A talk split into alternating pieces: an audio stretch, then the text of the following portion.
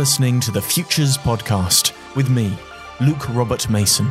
On this episode, I speak to artist and futurist Taryn Southern. I just get really excited about the future of historical preservation and story and narrative preservation and heritage preservation through these different technologies like AI that will enable us to repackage our experience. Taryn shared her insights into how collaborating with robots can unlock new creative possibilities the experimental processes behind developing your own artificially intelligent clone, and the tools we can use to preserve our digital legacy and animate our ancestors.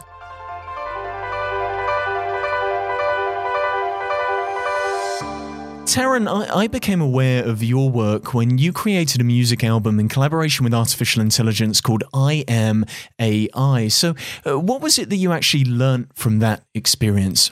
I learned a lot. You know, it was it felt like the early days of of AI in many ways. There were a number of applications out there, but they weren't consumer friendly. They weren't mm-hmm. user friendly. You had to know how to code in order to to create music with AI. So the barriers to entry were quite high. And I was fortunate I reached out to a number of companies that were early in the space, IBM Watson, Amper, AIVA, Jukedeck. And I just said, Hey, I really want to experiment with your technology. I only know basic coding. Can you help me? And all of them said, yes, like this is what we want. We want artists to use our product.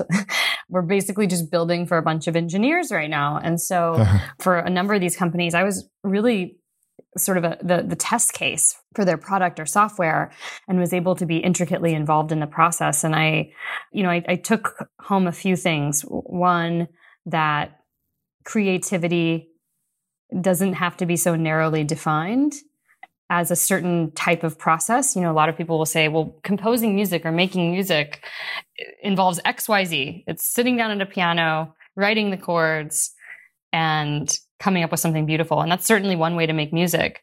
But there's this whole other process that I suppose I refined in working with these different technologies that required a slightly different set of skills. And because I had just directed or was directing rather a documentary during this time mm. i was able to easily sort of see the the similarities between directing a film and essentially directing artificial intelligence to to make music the way that i had you know in the creative vision that i had and that's its own skill set and so I, I, very much likened it to that process. So that was that was one of the things I learned. Well, it's interesting that you say you directed the AI because the thing that I always wondered is why was the the music not released as the AI featuring Taryn Southern? Why was it important for you to still have some form of ownership over that work, despite the amount of work that was done by uh, the amalgam of artificial intelligent software yeah. that was available to you? Well, it's interesting. We get we end up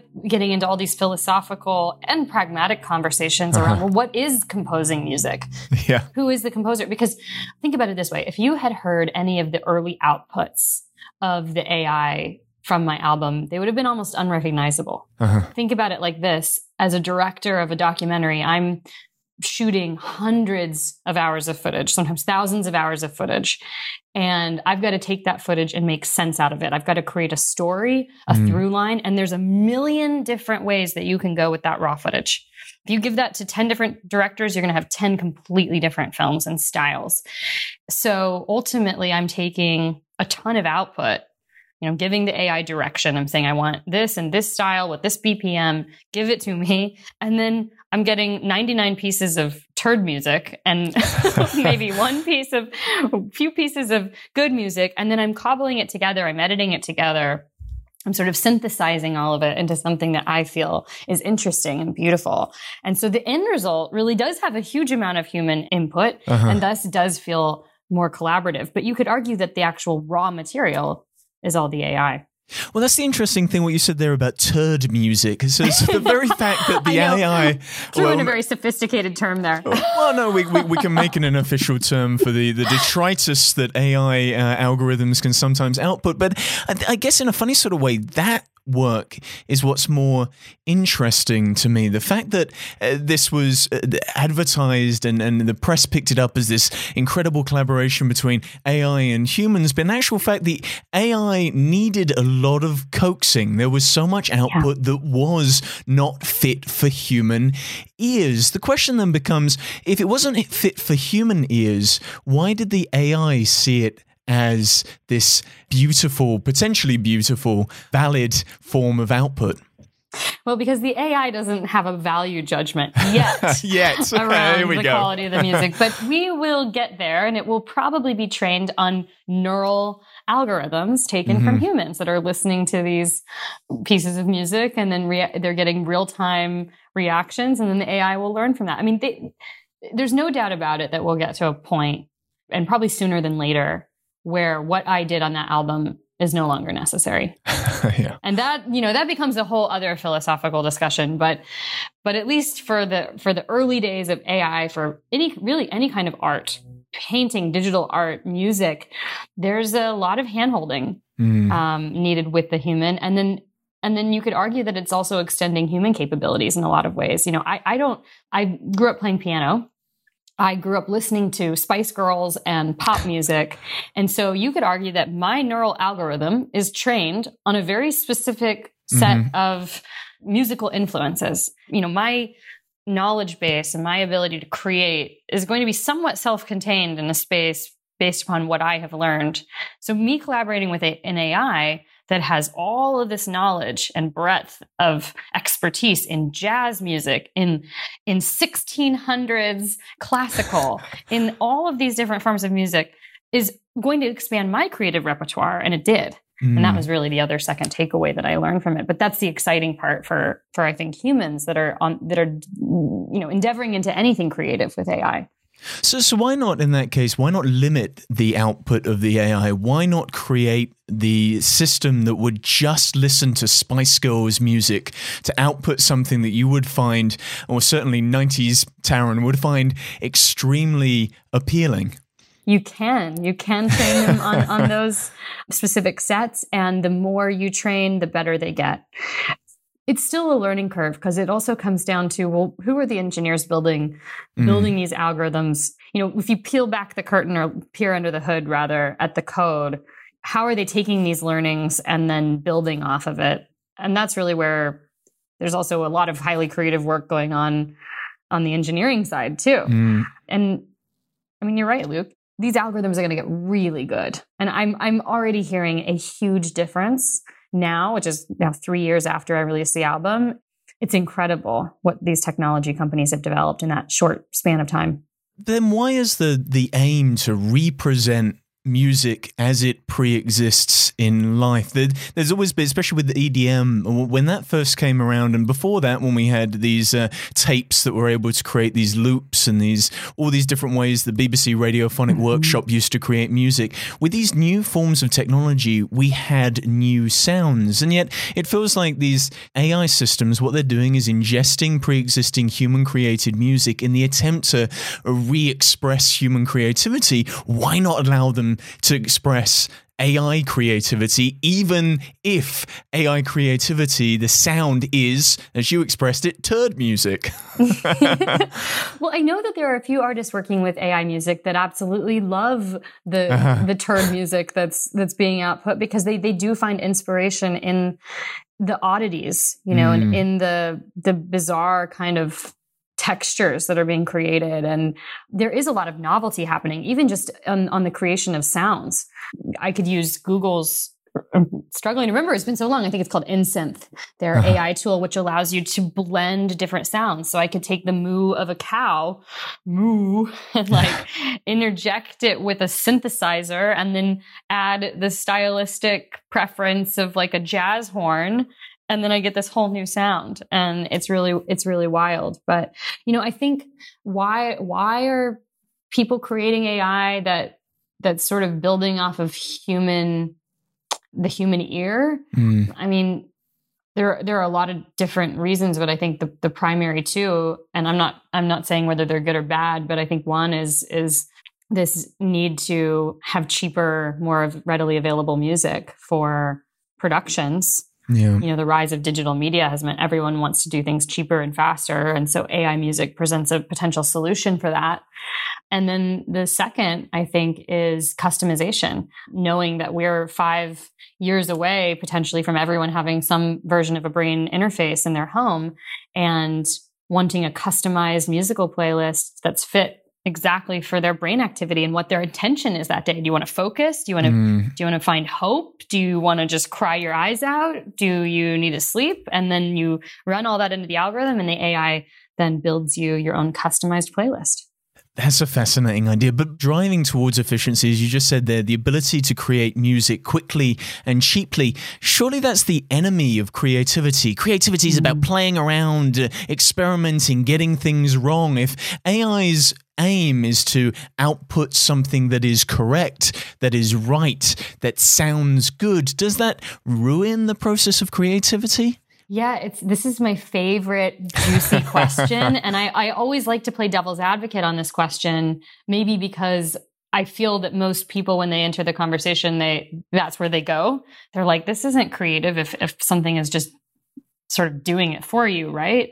And there's an argument for that. Yes, that you're reducing the creativity around the music creation process. But if we look at any tool that has come onto the scene that has made creativity easier, that has reduced the process mm. to something more streamlined it's hard for us to argue that it's inherently reduced creativity because those tools inevitably open up new possibilities. So when you think about an iPhone, for instance, and how much easier it's made taking photographs, you know, you used to, as a photographer, if you wanted to take good photos, you sure as hell better have been educated and learn about f-stop and learn about, you know, exposure and all mm. of these different things and depth of field so that you can take a beautiful photo. And now you've got iPhone automatically doing all of those things for you? Is it reducing the creativity of the photographer?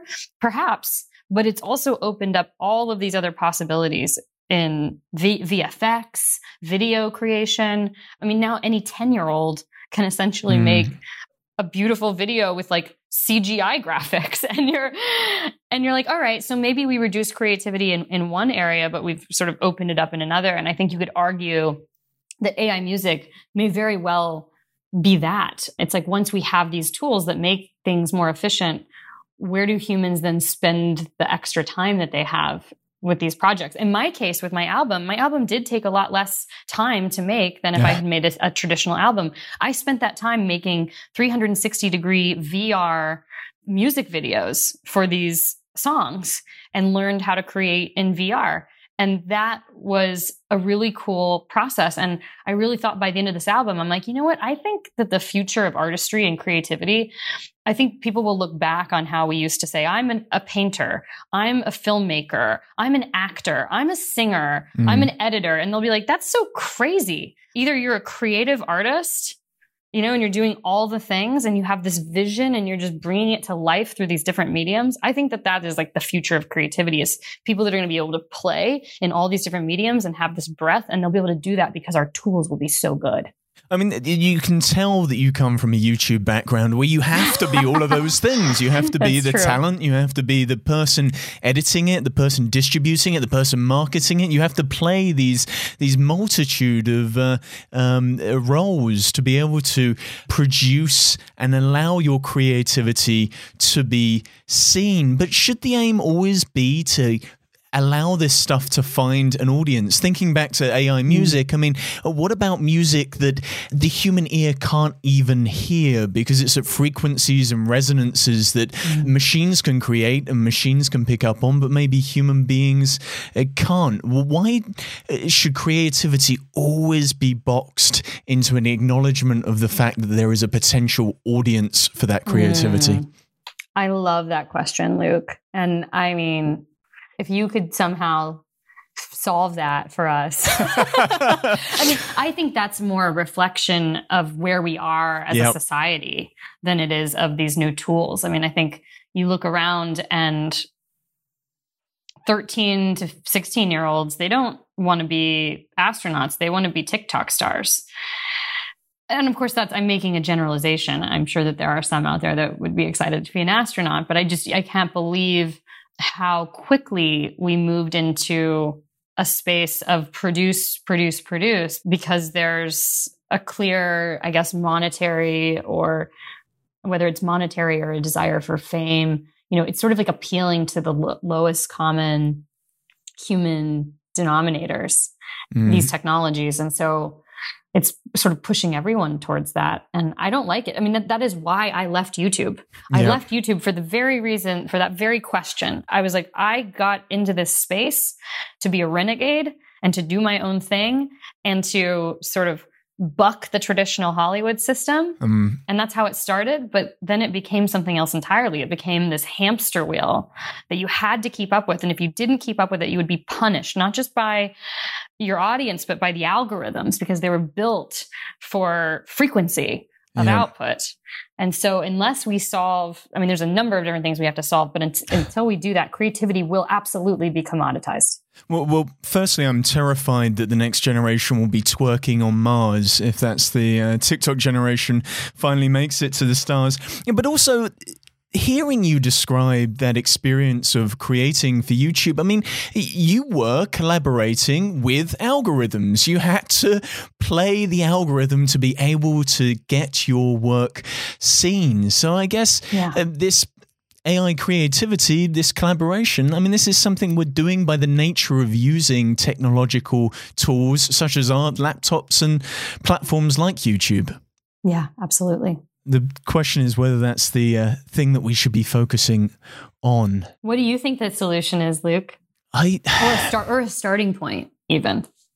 I'm fascinated by, and even with doing this podcast, I'm, I'm, fascinated by conversations that aren't captured for distribution. I mean, even this right now, we're aware of an audience that this is going to mm-hmm. be listened to, that we're currently in the ears of other people, you know? So we have to then uh, purport ourselves and present ourselves in a certain way to ensure that a conversation is flowing, to ensure sure. that it's going to be interesting to a perceived audience. Sure. It's getting to the point point now where every single conversation on planet Earth has to, in some way, shape, or form, be captured for the purpose of mm. distribution. Mm. It's like, why can't yeah. we have a conversation without a perceived audience? You know, so I'd love to just hang with you, Taryn, but in a weird sort of way, doing the Futures podcast is a valid excuse for doing that and asking you these questions. And I guess, can we get to a point where we just create for ourselves?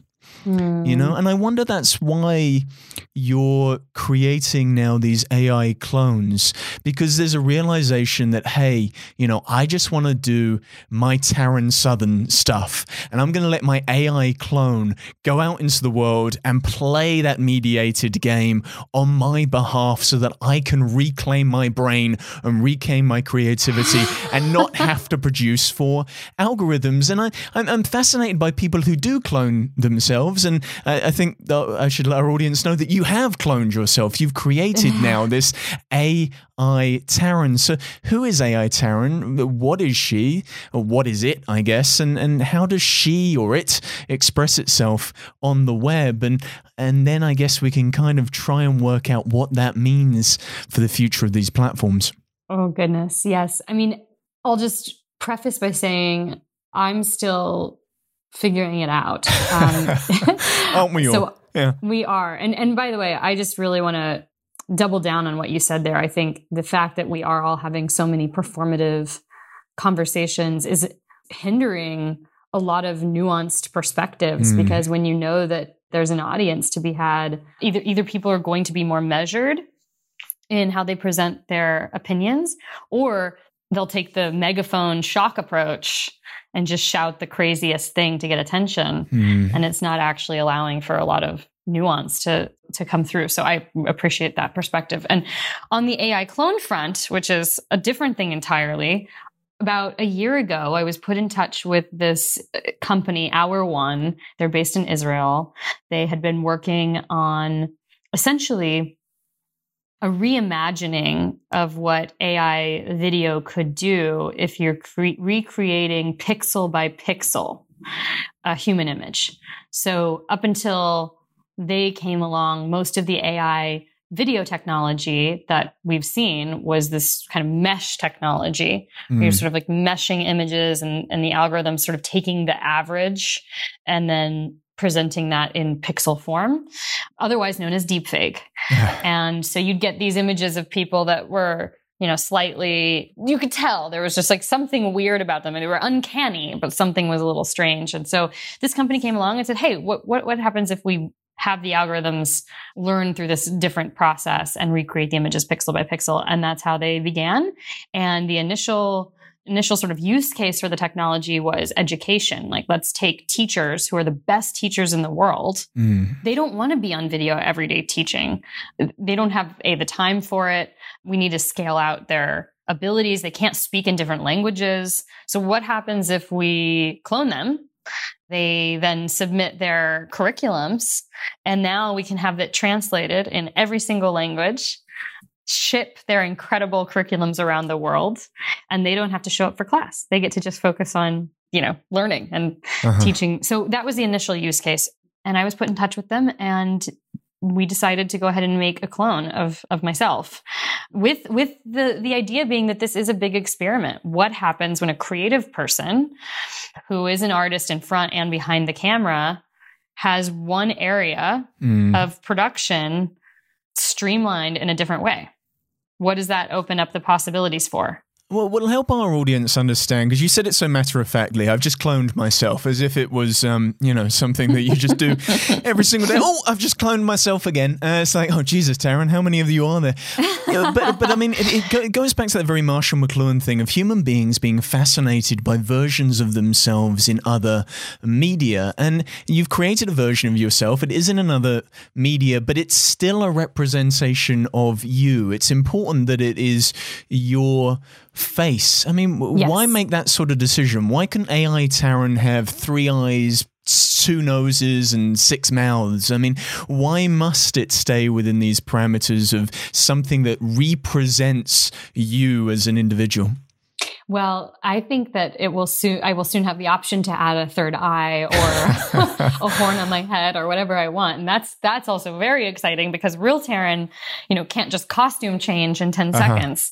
For me as a YouTuber, when I was, when I was doing that, you know, the whole thing was about connecting to your audience. And there is something about having your face on camera that that matters. And I think in doing this AI experiment, part of the experiment is do people still connect mm. with this clone version of oneself? And I have I have no preconceptions about whether they do or don't. And I think that there's a lot of things also challenges and limitations around the technology that might prevent someone feeling as though there's an authentic connection.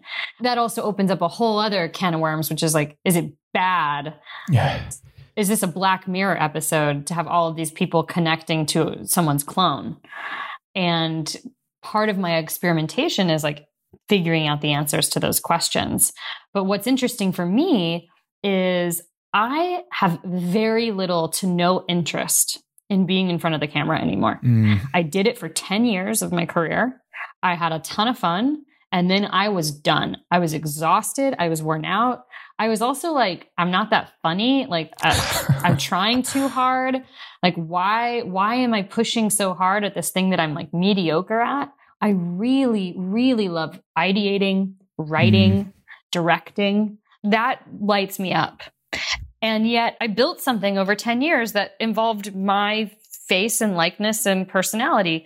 And it's not that I think that that needs to be exploited further. But there's an opportunity for me as an artist to say, well, I know myself really well. If I take the best of all of my work over mm-hmm. the course of 10 years, feed it into an algorithm where it algorithm can actually make me a better performer, funnier, you know, better comedic timing, all of these things. And then i get to direct myself uh-huh. you know without having like the bias of being on camera or the nerves or whatever it is that's going on that's preventing me from my best performance. I just get to direct my ai self. Like what a fun experiment to see what happens. Like maybe i will make ai taryn 20 times more entertaining than real taryn ever was. But i still get all the credit so well, it's great. Well, well, I mean, that's an interesting point that you still get all the credit. I mean, uh, at what point does AI Taryn turn around and go, "Hey, man, like I'm making you funnier, smarter, way more interesting. This yeah. is this is largely my work right now, right, and why am right. I not being reimbursed for it so that I can buy digital things and uh, bits that I want on on the web?" But it's interesting to me, uh, and I guess it kind of makes complete sense that someone who spent so much time Uh, connecting through a lens for YouTube created this version of themselves, this mediated version of themselves. Because I guess Taryn Southern, the the YouTube sensation, the YouTube star, was always a mediated expression of who you actually were as a breathing biological human being. I mean, there was a disconnect there. It's very Erving Goffman presentation of self in it. everyday life. You know, you were presenting you yourself it. for your audience, so it kind of makes sense to just yep. outsource that shit to an AI. Yeah. you know, no, just, it, I, I hate this is gonna what I'm about to say would be, I think, blasphemous to a lot of the YouTube community. Uh-huh. The reality is, you you can sit there all day and say to the camera, "I love you guys. You're yeah, my yeah. family. We're a community." No, I mean you mm. you you care about the people that tune in, and you care collectively about what they think, and there are real connections that you make, mm. but most of the time you're staring at a camera lens. You are not actually having a real connection. And that's yep. part of the problem with all of this is like I think people are are confusing it with real connection and they're losing some of the basic intrinsic parts of what makes us human and how we develop relationships and how we communicate because young kids are learning how to do so through the lens of a phone and it's just a different thing. But I I would not argue that that is an authentic connection. And so maybe you're right that in some ways the AI clone didn't feel as controversial or as as shocking to me as it might to, to others because I'm like, well, I've kind of already been doing this. I sort mm. of had mm-hmm. I had a fictional version of myself that was acting out for 10 years in front of a lens and you know, not feigning connection but not really having a real connection either with the audience. Hey guys, like and subscribe. Uh, Love you, know, you, so much. It, it, it, becomes its own language. You know, it's it's, it's yeah. odd to uh, odd to watch people try to connect through these these shiny, glowing rectangles. And I guess in a funny sort of way, and you've been quite open about this, so I, I don't feel bad talking about it. But uh, YouTube led to a degree of uh, depression for you. I mean, mm. it, it was a real struggle to realize that this thing was giving you a large audience, but not necessarily giving you internal happiness. And I think the realization that you're creating character for these virtual environments is the thing that gives you back your mental health in an odd sort mm-hmm. of way. Mm-hmm. The sadness comes when these individuals they curate these versions of themselves online and the sadness comes from the realization that the version of themselves online is not creating the feedback loop back into their own reality and i think mm-hmm. the expression of that in instagram is where you see these young individuals who are not just photoshopping their body and their self, but photoshopping whole backgrounds. They're putting rainbows in the sky, pink tinting everything, quite literally rose tinting the world, putting fake stars or, or, or fake birds into the sky, and not just creating these new identities for themselves, but these whole new realities. Mm and then they switch the thing off and have to go back to the the grey basic banality of their lives where they're refreshing to ensure they've got more followers or more subscribers or more likes you know. That's it, right. in a funny sort of way virtual influencers could be the solution to the sadness that comes from trying to be IRL influencer. Yeah I mean, it's it's quite possible. It's it's actually exhausting yeah. to put on to put on a front all the time. And granted, I think that today's influencers are there are a few major differences mm. with the kind of environment that they're growing up in and, and the one that you know the OG YouTubers grew up in. I think I think ours was was more performative You know, it was not okay 10, eight years ago to talk about depression or anxiety or to talk about what was really going on. And so there, mm. there might have been more performative aspects to what we were doing. that being said, we also didn't have Instagram story, Instagram, you know, Twitter, Snapchat. We started really with just YouTube and maybe Twitter. And so there wasn't this constant sharing of one's life in the way that there is now. Mm. And you know, I think for all the reasons you said, it's causing a lot of mental health issues and we'll see how we'll see what happens too over over a period of time as these kids get older and they have learned validation vis-a-vis social media. Yeah. And so what happens when that's taken away? And also, how does it change our brains? I mean, these these devices are powerful and these forms of these are strong hits of dopamine that are coming mm. in every single time there's a post, every single time there's a notification. And there's an argument that it's actually, you know, changing the very makeup of the brain and how it's processing joy and different human emotions. That's really frightening as well. Yeah, that's deeply that's deeply concerning, but then that's also a good argument for entirely virtual influencers. In a funny sort of way, I've come to the realization that virtual influencers feel more authentic than real life influencers. Mm. Because if it's mm. true that the medium is the message, well, uh, uh these virtual influencers, they're quite literally a product of the medium in which they've been created. So there's, uh, I think it's mm-hmm. Little Miquela. She's an entirely virtual Instagram influencer. She has no real life identity. She's the amalgam of the creators who've put her out into the world, and she can live authentically because that is the world she lives in. She doesn't live in the real world. So so she's entirely authentic to the medium. And I guess I trust them more. I trust them more yeah. than real life influencers because of that. Yeah, and I, I think that's really interesting. I haven't heard that perspective before, Luke, but I I like it. It's it's something I'm gonna have to chew on. I enjoy following little Miquela, by the way. It's such a fun ride. It's it, it's a fun ride, and it's it's something that you know you feel comfortable with because the desire isn't eventually to monetize these things because uh, perhaps it's not the platform that's the problem perhaps the problem is the business model because we're beginning to see more and more of these micropayment style models mm-hmm. for creating content it does make me worry that it starts to define again the form of creativity. So with mm-hmm. Twitter launching micropayments, where I can start paying you, Taryn, for your your tweets, and um, Instagram doing tip jars, and God knows where else, and things like OnlyFans, where it's basically send your nudes and get payments for that. It's like every little expression of you has some form of value out into the world, and uh, the question becomes as you start valuing parts of your identity based on what the market value for that thing is, does it ultimately cheapen who you mm-hmm. are? 100%. Yeah. It commoditizes all human behavior. And it also incentivizes us to behave in ways that make us money, but aren't necessarily good for society, which is yeah. the biggest concern that I have. And and it transactionalizes relationships as well. So um, is that a word? Transactionalizes?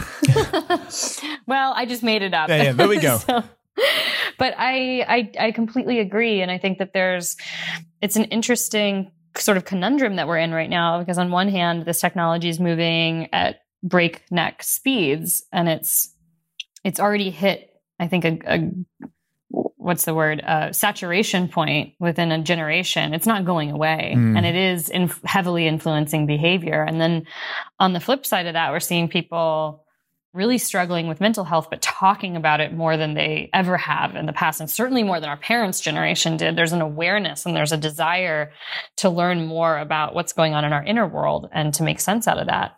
And so it's weird. Like we're, as we're developing the tools that inevitably are leading us down one direction, we're also developing the tools that help make it easier to dive in deeper to what's going on internally. So I'm very curious to see where this all nets out and hoping that I'll end up on the right side of history with all of this stuff. Well, it's the argument for AI clones, really. I'd, I'd rather have mm-hmm. a version of myself like Luke Robot Mason that would go out into the world, do all my social media for me. I'd feed it my last decade worth of tweets. It can tweet on my behalf, go earn me some money. And what I'll go and do is I'll go and reclaim the real world. I'll go sit in a coffee shop and, and read a book or take a walk or not yes. have to interact in these environments. And yet the AI on my behalf will be making me the micropayments needed to, to live effectively right. as a, as an influencer. So I mean, it's a very it's a very compelling it's a very compelling model. But w- when it comes to the business model of it, I mean,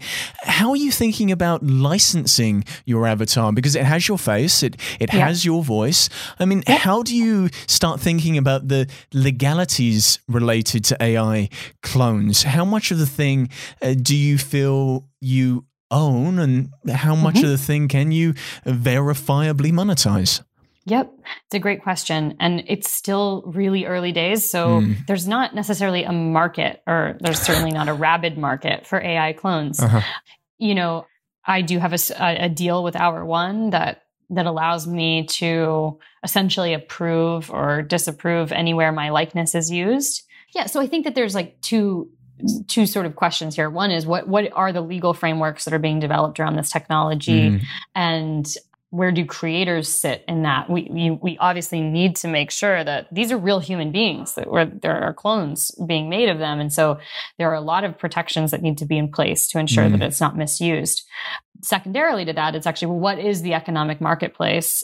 Is there money to be made that could allow Taryn to real life Taryn to read a book, as you were saying, and Uh-huh. play in the grass and whatever else I feel like doing?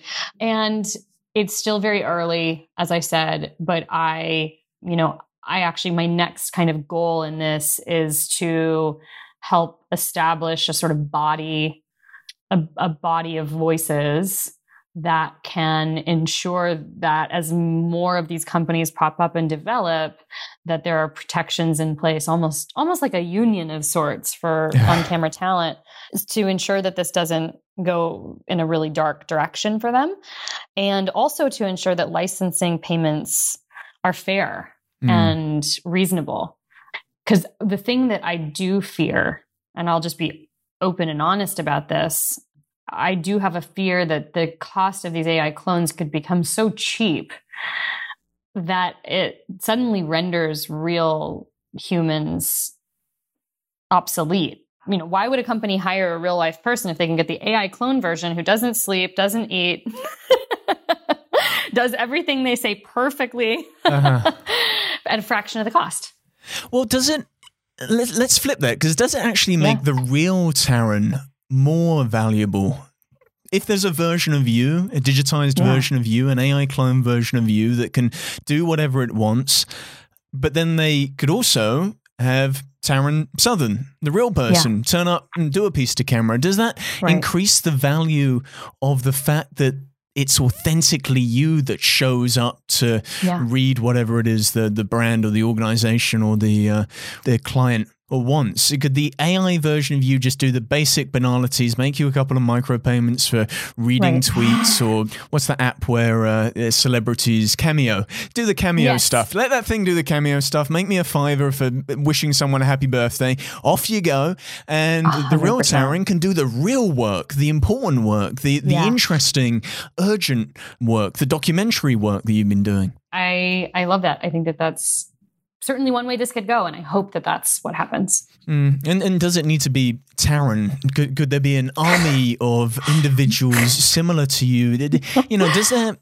And this is the funny thing about virtual persons. It is does there need to be a creator?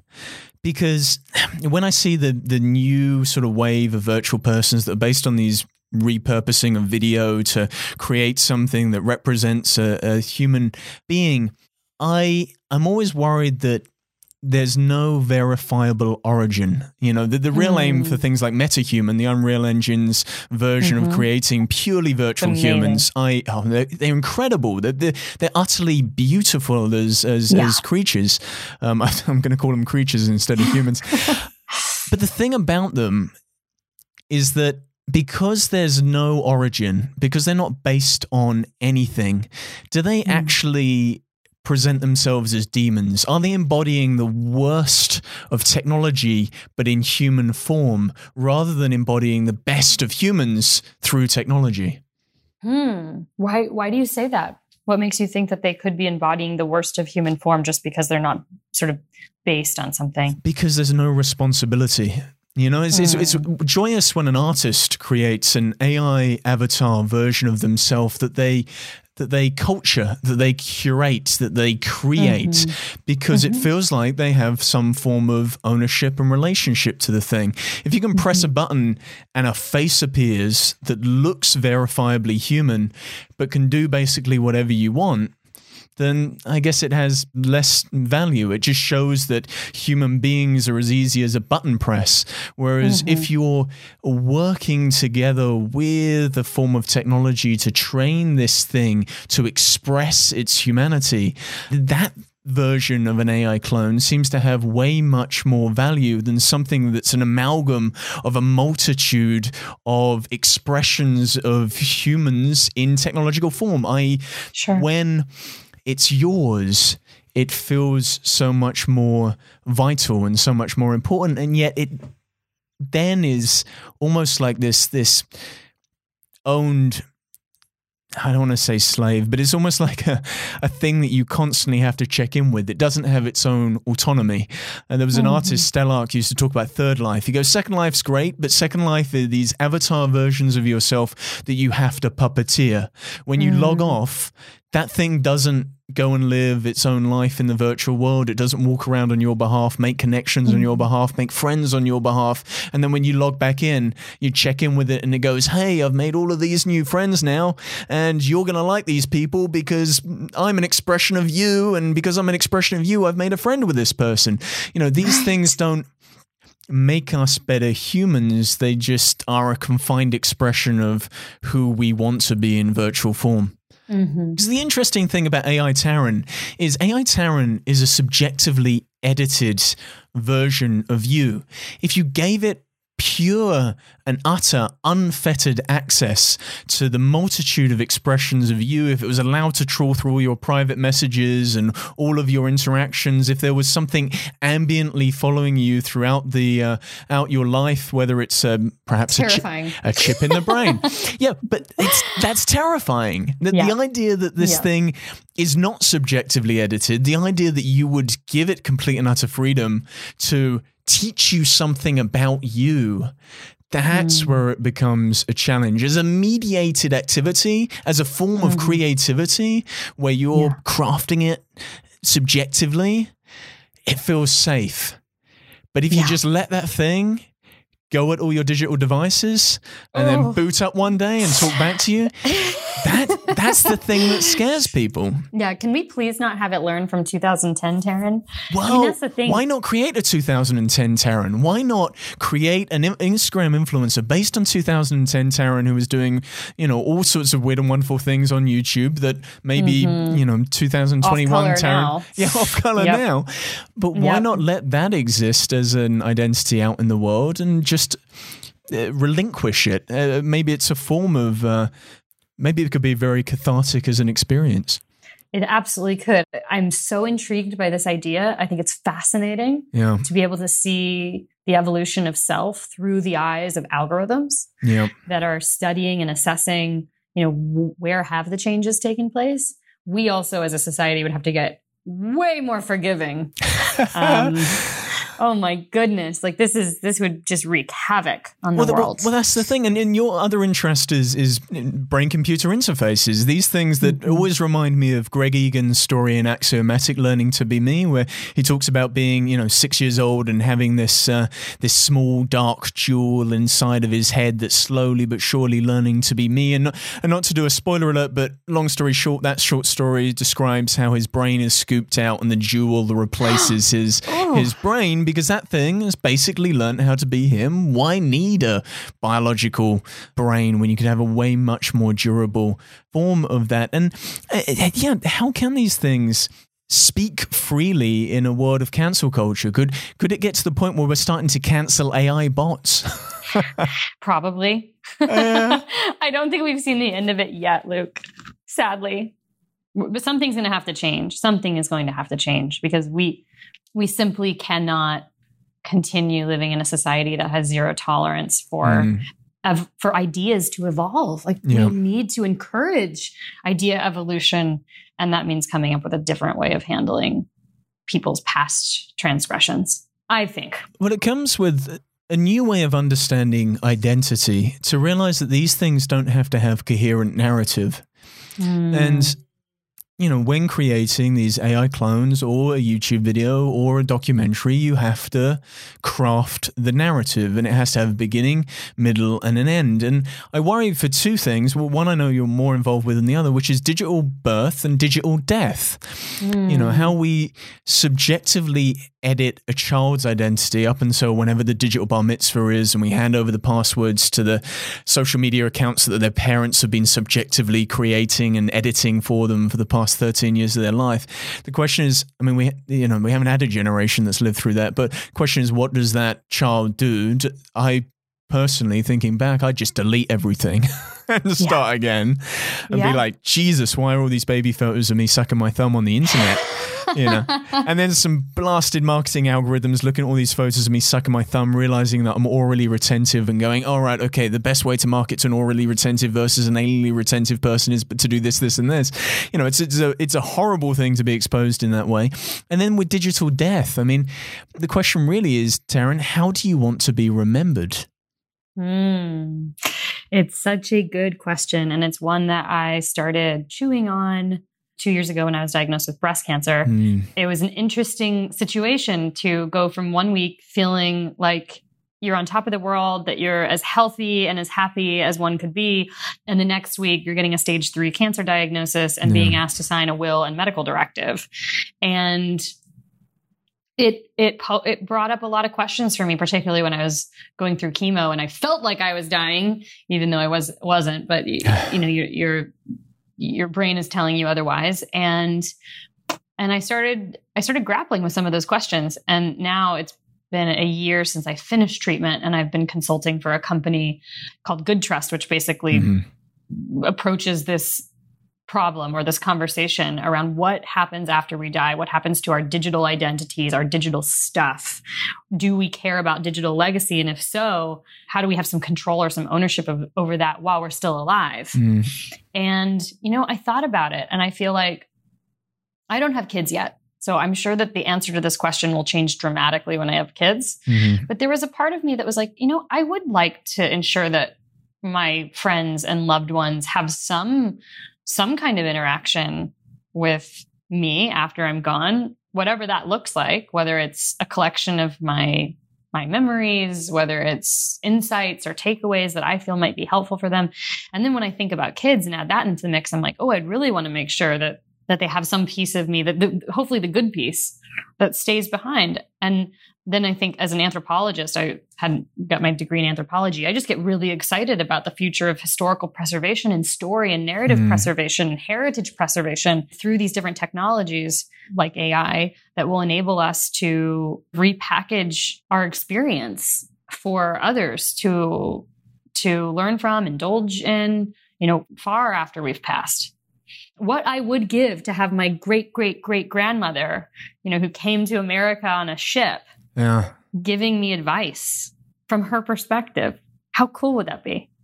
Would that'd be cool because your great great grandmother had this incredible life story, but there's a whole generation of kids who are growing up on TikTok whereby their grandkids have got to see a hundred videos of them on TikTok twerking. It's, it's like there is a there is a question of like what is valuable to Mhm. preserve and to keep, and there's something.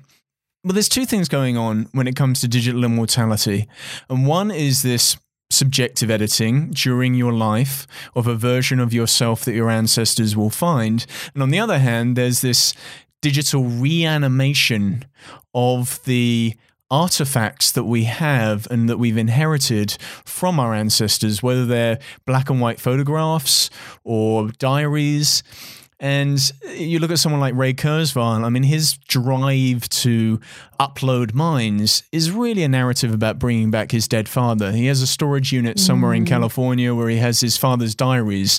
The guy wrote Wow. a heck of a lot of these diaries, and his hope is you can ingest that text and kick out something that is authentically his father. But it's not going to be authentically his father. It's going to be how his father or, uh, subjectively edited his identity and how his father Sure. wanted to be remembered because he was writing those things to potentially be read. And it does scare me a little bit that we are allowing so much of ourselves to be the raw material for the possible AI that will an- reanimate us because it could get it wrong and we won't be around to say otherwise you know? And you, when For you sure. see the, the company that you're you're working with at the moment you see how they reanimate those and they're beautiful. They, they reanimate those uh, black and white photographs of your ancestors.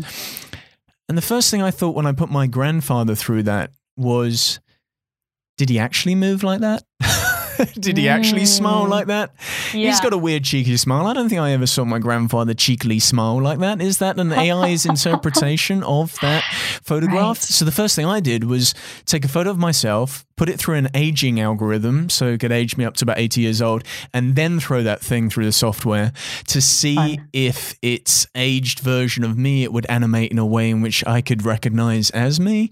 And Wow. annoyingly, it did. which I Oh, wow. hate to admit. I'm like, oh, I okay. I want to see the result of that, Luke. You I would, send that to me. I'll send that to you. I, I would turn my, uh, I would turn my head like that. That's slightly, that's slightly annoying. But back to the idea of there being two things going on here. Is there a joy in genuinely forgetting, in relinquishing your identity to the agency of other individuals? Because again, back to talking about AI Taryn, she is your creation, and yet Mhm. Taryn Southern lives in the minds of a multitude of individuals. You live in the mind of the 450,000 YouTube subscribers. They all have a different idea of who you are. I have a different idea of who you are in my head. Your fiance has a different idea of who you are. Your grandmother has a different idea of who you are. You cannot control the multiplicity of identities. So why bother? Oh, that's a really good and meaty question, Luke.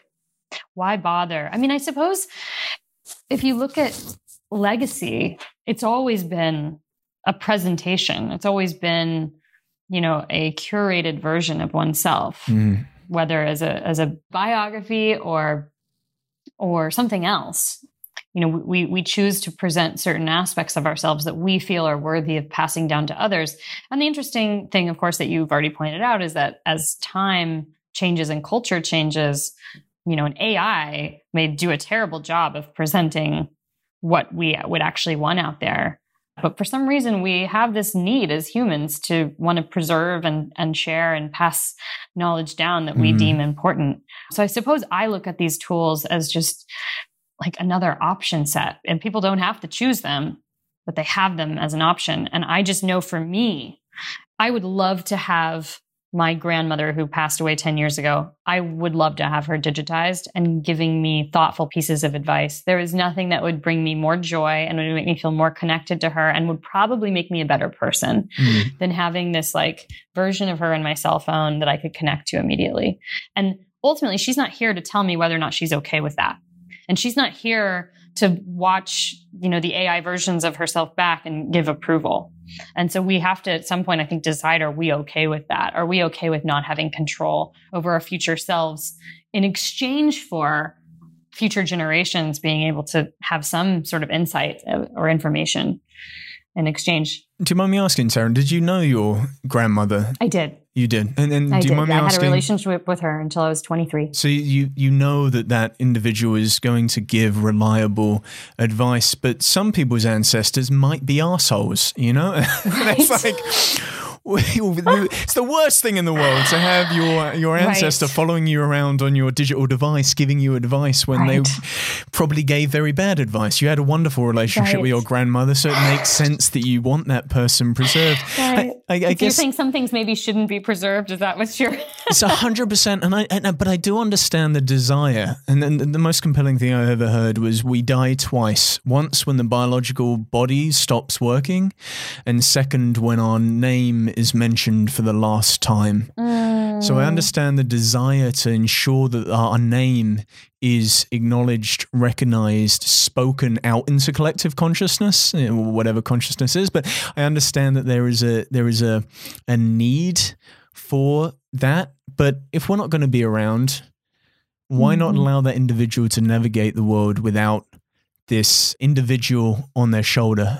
you know, it's like Mhm, it's like why mhm. create these pseudo deities that just kind of look over and judge everything that you do uh, sure, sure. in in life. totally valid framework. Mm. I also wonder if if preserving these entities, even if these entities are not are not good, you know, even if there are real acts of evil that have been committed across history, and you have to wonder how did that happen? Like, how did people allow that to happen? And there might be something in the preservation of that yeah. that actually allows us to get to the bottom of it. I don't know, But no one's going to obviously argue. playing devil's advocate, You know, no one's going to argue for uh, digitally reviving Hitler so we can work out why he was such an asshole. You know, no one's going to make that argument. It's, it's the same sort of thought I- experiment of would you kill baby Hitler? It's like, well, baby Hitler wasn't a problem. Right, right, right. You know- I don't know, but maybe, but maybe it would allow us to study sociopathy or or some other sort of pathology in a way that we really haven't been able to, and get better at sort of acknowledging our our shortcomings as a society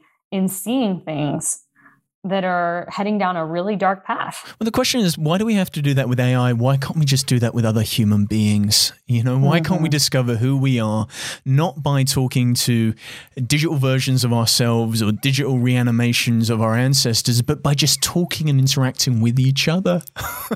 You know? I think it's I think it's not one or the other, Luke. I'm going to right. vote for both. All right. I'm going to vote. I'm going to be the, the the moderation voice here and say I think we need both, and that there's value in in both of those things. But of course, like we cannot lose the human to human connection. That would just be the biggest travesty. Yeah, ultimately, how do you think people are finding the AI Taryn experiment? Do they find it creepy or do they find it intriguing? I so one of my favorite things about trying these experimental technologies is having no clue how people are going to respond and knowing that I'm I'm really taking a, a big risk here because that's part of the experiment and I have no judgments around people reacting neg- negatively. I was actually surprised at the number of positive responses or intrigued responses. Mhm. Certainly there were people that were very freaked out that were nervous. I got a lot of Instagram messages, very thoughtful Instagram messages from people voicing their concerns. And I love that. Like, I love that I'm able to hear from all these perspectives, and that allows me to take those perspectives back into the work and also point out things that are that are necessary for us to think through. But I, I was genuinely surprised by how many individuals were applauding AI clone Taryn, at least on my YouTube channel. You have to keep in mind there are a lot of people that follow me, have followed me for 10 Uh-huh. years. I haven't been posting much. Maybe they're just excited that some version of Taryn is like re entering the world and re engaging on YouTube and they don't care that it's a clone version as much. But, you know, who knows the reason? But the, the response was pretty positive. Do, do you think you'll clone AI Taryn to learn more about Taryn? So, AI Taryn right now, she may love the Spice Girls, but what if you could create an AI Taryn that would just love punk rock? Might you realize that, oh, in actual fact, I don't hate punk rock? Yeah, I would. I would love to have this virtual version of me out there and learning things and doing things. I mean, I was just looking at the um, the AI version of Sam Harris, Sam Harris, and he's spouting all of this wisdom, and then they injected some humor into him. And I mean, I already, I already think Sam has a great sense of humor, but this this AI version of him was particularly funny, Wow. and um, I love the idea that I could pick up some new skills. the AI, the AI version of me could pick up some new skills and hobbies, and um, and yeah, and teach me some things. I'm into it. an AI Sam Harris that is 20% Ricky Gervais. That sounds like a. so good. Well, the digital Sherpa thing is appealing because that reopens this back up to the, the real joy and promise of the internet, which was we would be able to explore and experiment with our identity. And it feels like now we have to create these fixed identities, these brands, the Taryn Southern Yeah. brand, the Luke Robert Mason brand that can only tweet about science and technology. And if I tweet about anything else, no one cares Yep. creating these things to be digital Sherpas on your behalf to explore the other aspects of your identity that you don't necessarily want to discuss with your 400,000 strong audience, that seems to be the exciting and positive thing to me. I like it. I think we need to clone you, Luke, and then you can start running these experiments too. Well, I, I'm, I'm fascinated by the work of Code Miko. Have you seen um, the, the No. Code Miko is one of the first V YouTubers, so virtual YouTubers. So this individual, Code Miko. So it's it's created by a technology. It's an amalgam of technologies, but it's a virtual avatar that's fully puppeteered. So it's it's doing facial tracking. The the person's wearing a, a suit that allows them to track their body, and they basically sit on Twitch and have these interactions with their audience. And because mm-hmm. this thing is an avatar version of themselves, because they're puppeteering it, they can express however they want. So the technician's thoughts, the human individual puppeteering this thing, aren't necessarily the character's thoughts. And I've always mm. thought about mm. it, Taryn, and I'd love to get to the point at which we can do this interview again, but it won't be you and I. It will be Luke mm. Robot Mason and AI Taryn having a podcast yes. interview. And we could just let them go for 60 minutes and see what they come up with and see what weird and wonderful places that they go into. And then we could mm. kind of follow up on that interview. There is something beautiful about this stuff. As cynical as I seem, there's something beautiful about this stuff when it teaches us something about mm-hmm. human creativity and human possibilities. And the idea of a code Miko, where you can create a new skin for yourself Mm. You know, and I could be a, a green alien and have a completely new character and personality and explore some aspects of a thing that I wanted to explore as Luke Robert Mason. But the fact that I do science and technology stuff means that I don't feel authentically I can do that out online. That seems entirely liberating to me. That brings us mm. back to the original dream of the internet to allow anybody to be anything they want to be online. Yeah. So good. I'm um, I'm I'm all in, Luke. Yeah, well, all right. We'll we'll we'll have my we'll have my giant green alien Luke Robot Mason interview AI yes. AI Taryn in the future. And the thing I love about you, Taryn, is you're always looking a couple of steps ahead. And mm. I know that you have this wide interest in things like biohacking and brain computer interfaces. And I wonder how some of that work might start enhancing the AI work that you're doing. Because do you ever think we could get to the point where we could just jack in to computers to express our creativity? I do. I do think that we will. I'm already amazed at what's being done in the brain computer interface mm-hmm. space. Mm. You know, what putting an electrode inside the skull already means for human connection, creativity, emotion. And of course, it brings with it a whole slew of controversial questions. But the reality is, we can manipulate human behavior. Mm. We can shift human behavior. And we just have to decide what we want this human machine connection to look like. And so yeah i'm i am. I'm super passionate about everything that's happening in the world of uh, biohacking and longevity. I think personalized medicine and diagnostics are changing the game for what it means to live our best lives. And i think us being able to hook these diagnostics into our storytelling mm. into our creativity is where things get really really interesting you know i i joke with my friends that there's there's a job title that i really really want called experience architect uh-huh. where i'm essentially building experiences vis-a-vis story and sensory inputs, sounds, tastes, smells, sights. I'm building an entire world that people can enter into and get lost in and, and embody storytelling in. And like, I think that's the future of creativity and storytelling. I can't wait for us to just get there already so that I can do it and have experience architect written on a digital card or on my LinkedIn bio. well, that, that, that's where we're going, really. It, it does feel, talking to you, Taryn, that the, the AI clone is just the gateway drug for you to create your own reality. That's right. That's right. or at least you're willing to admit it. I'm, and we'll all, all in. When, when we die, we can all decide to come live in Taryn Southern or Taryn Northern or Taryn Eastern or Taryn Western. They'll all be. By the way, I don't claim my world's the right place for anyone to go hang out in.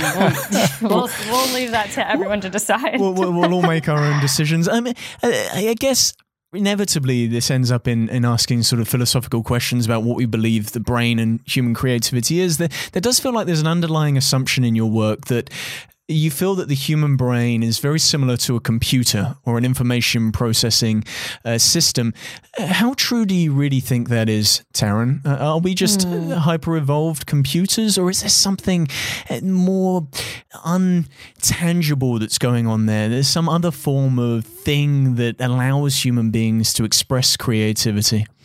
I don't think we know. I don't think we have any idea. I mean, I will say from from all the work that I did on I Am Human, which was this documentary about the future of the brain, I mean, I, I learned a tremendous amount and was really struck by how algorithmic we really can be in the what I would say are early neuroscience studies, looking at how the brain mm. assesses information and makes decisions. You know, we are the product of millions of experiences and memories and how our brain categorizes those memories and experiences to create learnings you know we're unaware that's an unconscious process that's happening in the background. It's like the processing of a computer. We don't know why certain pieces of information are given more relevance than others but we can kind of quantify it and there are patterns there. And so i'd say my inclination is more to believe that we are just incredibly advanced algorithms. We just don't yet have the tools to fully dissect what these algorithms look like. I find that, you know, I know some people find that terrifying. I find that empowering because mm-hmm. the idea that that we really are just these sort of complicated algorithms that can be reduced down and changed for the better that we can take elements of our personality that aren't serving us, such as, you know, anytime someone says a negative comment about me, I'm going to remember that. But then for some reason, all the positive things, like I just forget about. It's like, that's a kind of a crappy flaw in my OS system. Can we shift that to create a more positive Taryn and a more balanced Taryn and maybe a Taryn that's actually more reflective of reality? I like this idea actually that our brains are these advanced algorithms. It's soothing to me. But aren't all Taryn's flaws what make you unique and so interesting as a creator? I mean, it feels like a odd question to ask, but if you were able to this is a difficult question to ask, but if you're able not to go through the experience of cancer that you went through, uh, would you choose to? I guess from a medical perspective, you would, but what you've learned going through that experience, that uh, very negative experience, surely that's now changed your thinking about life, creativity, the AI, all that you do, that there is mm-hmm. value in these negative experiences, even if they are negative. 100%. I, I don't, I don't, I can't argue that I think we should just wipe out negative experiences. Mm. And I don't know how you figure out, well, what, what's a, an experience that's worthy of keeping and holding on to yeah. and what's something that's actually just holding us back. But even regarding my the, the year that I had in cancer treatment, you know, there were so many beautiful lessons that I learned in, in that year. And coming out of that, I kind of felt invincible, like nothing's stressing me out. I'm so grateful to just be here and be alive every day. And then, you know, as time goes on, you start to lose some mm. of these mm. insights. They start to become like distant little fuzzy dreams. And they're so important to be able to hold on to. And so I would actually argue like I don't want to take away the negative experience. I, I want to fortify the the learning and the lesson from that. So what's a way that I could do that through future technologies with the brain? Of course, like how you know how are we going to de- make these decisions? How are we going to figure out what's worthy of saving and getting rid of and it's a really complicated much bigger conversation obviously. Yeah it's, it's wild hearing you say that. I was i was watching uh, i was binging on Taryn Southern content uh, this oh, week oh, no, in preparation for this and i was watching some of your older videos and then there's the, the, more recent video which is about surviving your cancer diagnosis and you see this individual who's so connected with human beings is hugging them cuddling them uh, crying is expressing full emotion and it, it's such a different Taryn Taryn from the Taryn that I'd binged on your YouTube. It, it was a yeah. more authentic, a more uh, real human being. And I'm not saying that you should you know, drive towards more of that style of content. But it was just, it was revelatory in a way. It was a beautiful thing. It was a beautiful thing to see, and it, and and it was in such vast contrast to your AI clone video, which was mm. the next thing that was for me to uh, to watch. So uh, I guess my my final question is. I guess it's a philosophical question, and it's one about creativity. I mean, where do you think your creative expression comes from? When we talk about AI, we always fixate on consciousness and we fixate on intelligence. But in actual fact, it feels like creativity is not reliant on consciousness or intelligence in any way, shape, or form. Sometimes it's reliant on dreaming or just being unconscious or going for a walk and coming up with an idea. You know, all of these things that we discount in everyday life is, is where the seat of creativity is. So, uh, Taryn Southern, where does your creativity live? Oh, goodness. I feel like my inability to answer this question is probably the answer to the question, which is, you know, I follow I follow my curiosity. Mm. And I just I, I always feel like it's this it's this desire to understand something that I don't understand that fuels my creative process. It's probably why I've always been driven to do the thing that that no one else has done. Or I, that sounds I don't mean to sound egoic. um, you know, even when I went and started making YouTube videos back in 2006, mm. like it was it was not kosher at that time. There was sort of like this, like, what are you, what are you doing? Their cat videos belong on YouTube, not people. And I don't know. I just I have this like insatiable interest in doing either the wrong thing or doing the new thing or doing the thing that will just satisfy some deep create like urge to know mm. and then from there those learnings and those insights actually you know when you're present with them they naturally evolve into like some kind of creative process. Uh-huh. but for me i get most excited. I light up when someone poses a question or i hear of something new that i have never heard of before. And i'm instantly like i gotta dive into that. I don't know what that is but i gotta figure it out well, Taryn Southern, you're a wildly creative and, and a deeply interesting individual, and I'm excited to follow the evolution or devolution, maybe, of uh, AI. Taryn, and on that note, I just want to thank you for being on the Futures podcast. Oh, Luke, it was so good to see you. It's been way too long, and I, I got to hear what you, all the things that you, all the amazing things you're up to next. So for another time. Thanks for having me. Thank you to Taryn for showing us what's possible when code and creativity collide.